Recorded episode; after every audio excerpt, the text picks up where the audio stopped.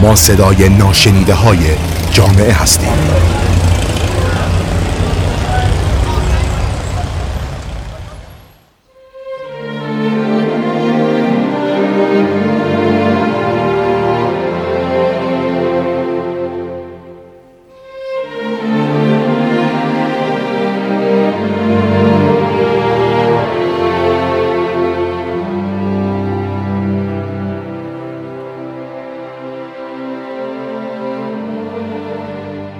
سلام و درود. من زهرا شکیبایی ثابت روانشناس بالینی و روان تحلیلگر هستم. با ویس دوم با موضوع خشم در کودکان در خدمت شما عزیزان هستم. همینطور که در ویس اول خدمتتون گفتم و مختصری دوباره به اون اشاره می‌کنم اولین قدم این بودش که علائم بدنی خشم رو در کودکان بشناسیم. و دومی قدم این که به عامل به وجود آوردن خشم در او توجه بکنیم و نکاتی رو در اون زمینه خدمتتون عرض کردم که می‌تونید به ویس اول دوباره مراجعه بکنید و بهش گوش بدید. نکته بعدی این که کودک رو سرزنش نکنید و خودمون هم در کنترل خشم خودمون موفق عمل کنیم الفاظ مناسبی رو استفاده بکنیم به جای الفاظ سرزنشگر و همینطور خشم کودک رو انکار نکنیم و اون رو به رسمیت بشناسیم و تا جای ممکن هم در دیدن و بروز احساس خشم به شکل سالم به کودک کمک کنیم. خب این نکات مختصر ویس قبل بود اما حالا در این ویس می‌پردازم به فعالیت هایی که می‌تونه به کنترل خشم در کودکان کمک بکنه و از طریق شما به کودک آموزش داده بشه.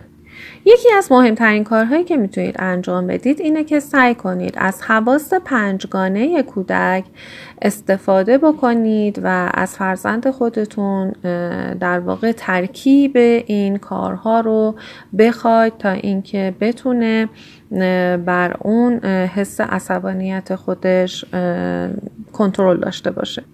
به طور مثال یکی از حواس حواس شنوایی هست که می‌تونید ازش استفاده بکنید و کودک رو به شنیدن یک موسیقی شاد کودکانه دعوت بکنید.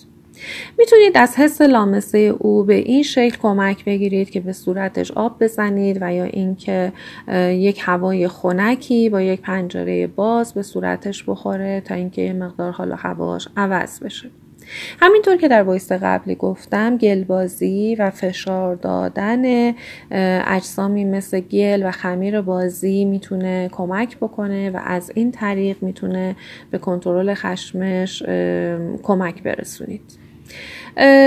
نفس عمیق کشیدن رو نفس کشیدن شکمی دیافراگمی و به آهستگی رو به او بیاموزید به او بیاموزید که در عرض سه تا چهار ثانیه نفس خودش رو به داخل بکشه از طریق بینی و سه چهار ثانیه نگه داره و در 6 7 ثانیه تا 8 ثانیه هم به آرامی با دهن خودش بیرون بده.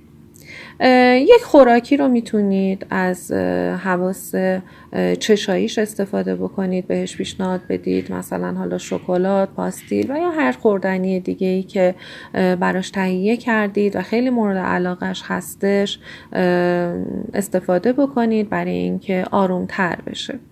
اگر بوی خاص مثلا عصر خاص اسپری خاص گل خاصی و خوشبو کننده خاصی رو همیشه در اتاقش استفاده می‌کنید و بهش آرامش میده می‌تونید باز استفاده کنید و از حس بویایی حس بویایی او برای آرامش دادن بهش استفاده بکنید.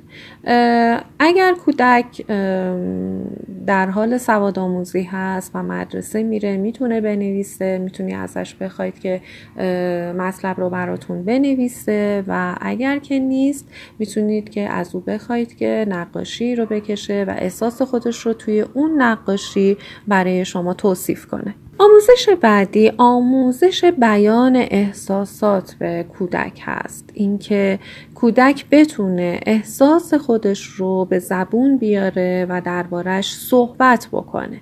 مثلا با عباراتی که به این شکل شروع میشن من احساس می‌کنم که یا اینکه امروز موقعی که یا اینکه به خاطر اینکه در واقع دلایل و موقعیت به وجود اومدن اون احساس و چیزی که درون خودش حس می‌کنه رو بتونه دربارش صحبت بکنه. مثلا بگه من احساس می‌کنم امروز خیلی عصبانی شدم به خاطر اینکه حمید به من این حرف زد.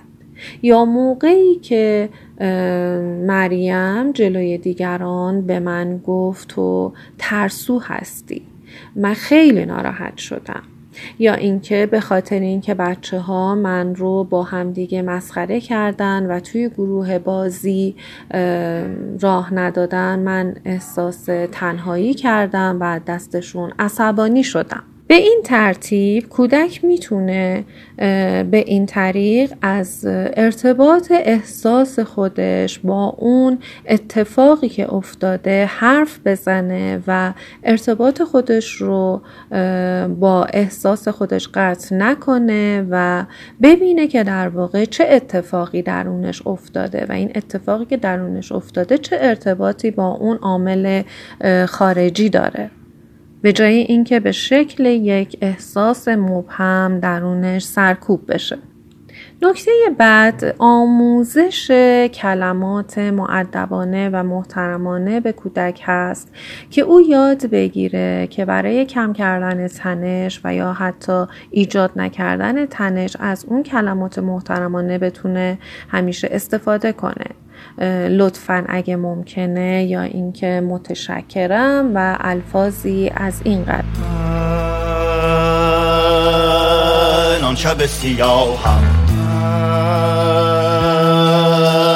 آن شب سیاهم. از ما و خشم کردم من آن دودای رودم. از شاه و خشم کردم. از لطفم آن یکانه می‌خوام. از خانه کردم یکی بهانه از راه خشم کردم از راه خشم کردم.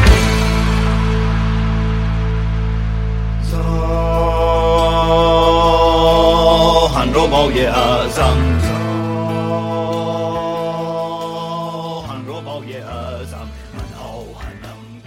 نکته بعدی این که به او بگید و بهش اجازه بدید که در شرایط عصبانیت بتونه برای چند دقیقه اون محیط رو ترک بکنه. این ترک کردن می‌تونه رفتن به یک حالا پیاده روی توی حیات تو محیط آپارتمان یا یک دوچرخه سواری کوتاه و یا اینکه رفتن به یه فضایی که از اون وضعیت بخواد خارج بشه باشه. و بهتر هستش که شما هم همراهیش بکنید ولی بهش اجازه بدید که در, در دنیای درونی خودش باشه. و اگر خواست که دربارش صحبت نکنه و فقط آروم بشه بهش این اجازه رو بدید اما در کنارش باشید تا اینکه در این وضعیت عصبانیت به تنهایی به خودش آسیب نزنه. و یا اینکه مثلا اگر خواست یک تنهایی سالمی مثل مثلا کشیدن نقاشی رو داشته باشه می‌تونید بهش اجازه تنها موندن رو بدید. نکته بعدی این که بهش نشون بدید که عصبانیتش رو درک می‌کنید دلیلش رو هم متوجه شدید اما این دلیل نمیشه که بخواد به خودش و یا دیگران آسیب بزنه و یا اینکه بخواد پرخاشگری بکنه وسیله ای رو پرت بکنه بشکنه و یا اینکه بخواد به دیگران بی احترامی بکنه.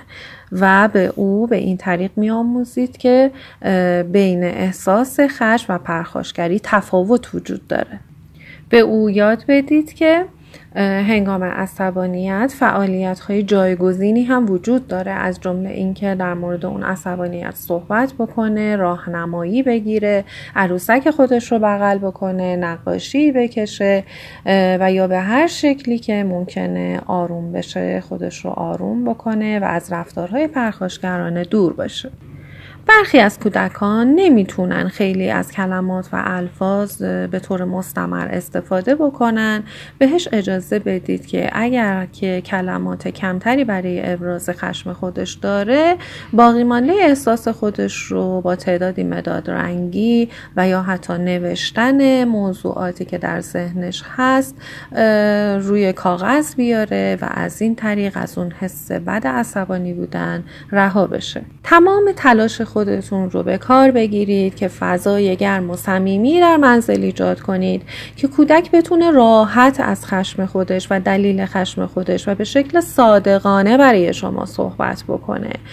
چرا که ممکنه کودک برای مراقبت از شما و رابطهش حتی در اون شرایط هم که در حال صحبت با شما هست به طور صادقانه و صمیمی احساس واقعی خشمش رو بروز نده و در واقع در همون حال هم احساسش رو سرکوب کنه و این نمی‌تونه بهش کمکی بکنه برای تخلیه خشم.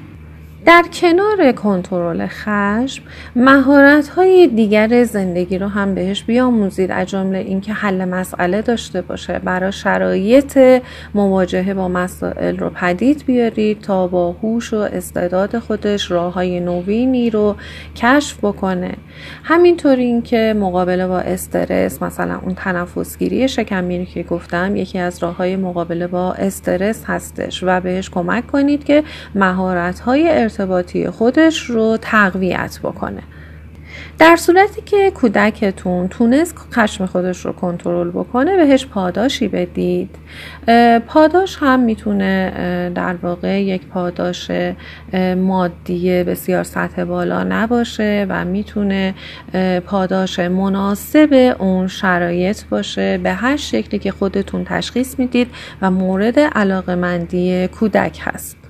و دقیقا همزمان با همون لحظه کنترل خشم کودک باشه که کودک این همزمانی کنترلش و پاداش رو درک بکنه. نه اینکه به تعویق بیفته و خیلی دیر بخواد بشه و بدون اطلاع کودکتون. هرگز از شرایط ترساندن و تهدید کردن کودک و محرومیتش در زمان خشم استفاده نکنید چرا که باعث افزایش موقعیت تنشزا و بیشتر شدن و عمیقتر شدن احساس خشمش میشه. و همینطور هرگز رو تنبیه بدنی نکنید چرا که شرایط خشم رو می‌تونه تقویت کنه. به جای این کار می‌تونید از شمارش اعداد استفاده بکنید و از یک تا ده رو با هم بشمرید و کنترل کنید که عصبانی کودکتون چقدر کم شده. با این کار ذهن او رو به کار می‌گیرید و باعث میشه که او توجهش از اون احساس تا حدودی منحرف بشه و در لحظه بتونه مقداری از خشم خودش رو کنترل کنه تا شما آموزش های بعدی رو بهش بدید. در ادامه می‌تونید از مشاورین و متخصصین کمک بگیرید از کتاب ها و مطالبی که می‌تونید در سایت ها استفاده بکنید هم کمک بگیرید. که چه واکنش های مناسب تری در برابر فرزندانتون داشته باشید.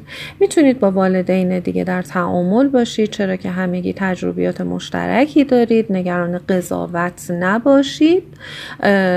چون این یک وضعیت مشترک بین تمامی والدین هست و با گفتن و شیر کردن تجربیات خودتون با والدین دیگه هم به خودتون هم به دیگران کمک می‌کنید تا اینکه بتونید در این راه موفقتر عمل بکنید. ممنون که به این وایس گوش دادید. سپاس و درود.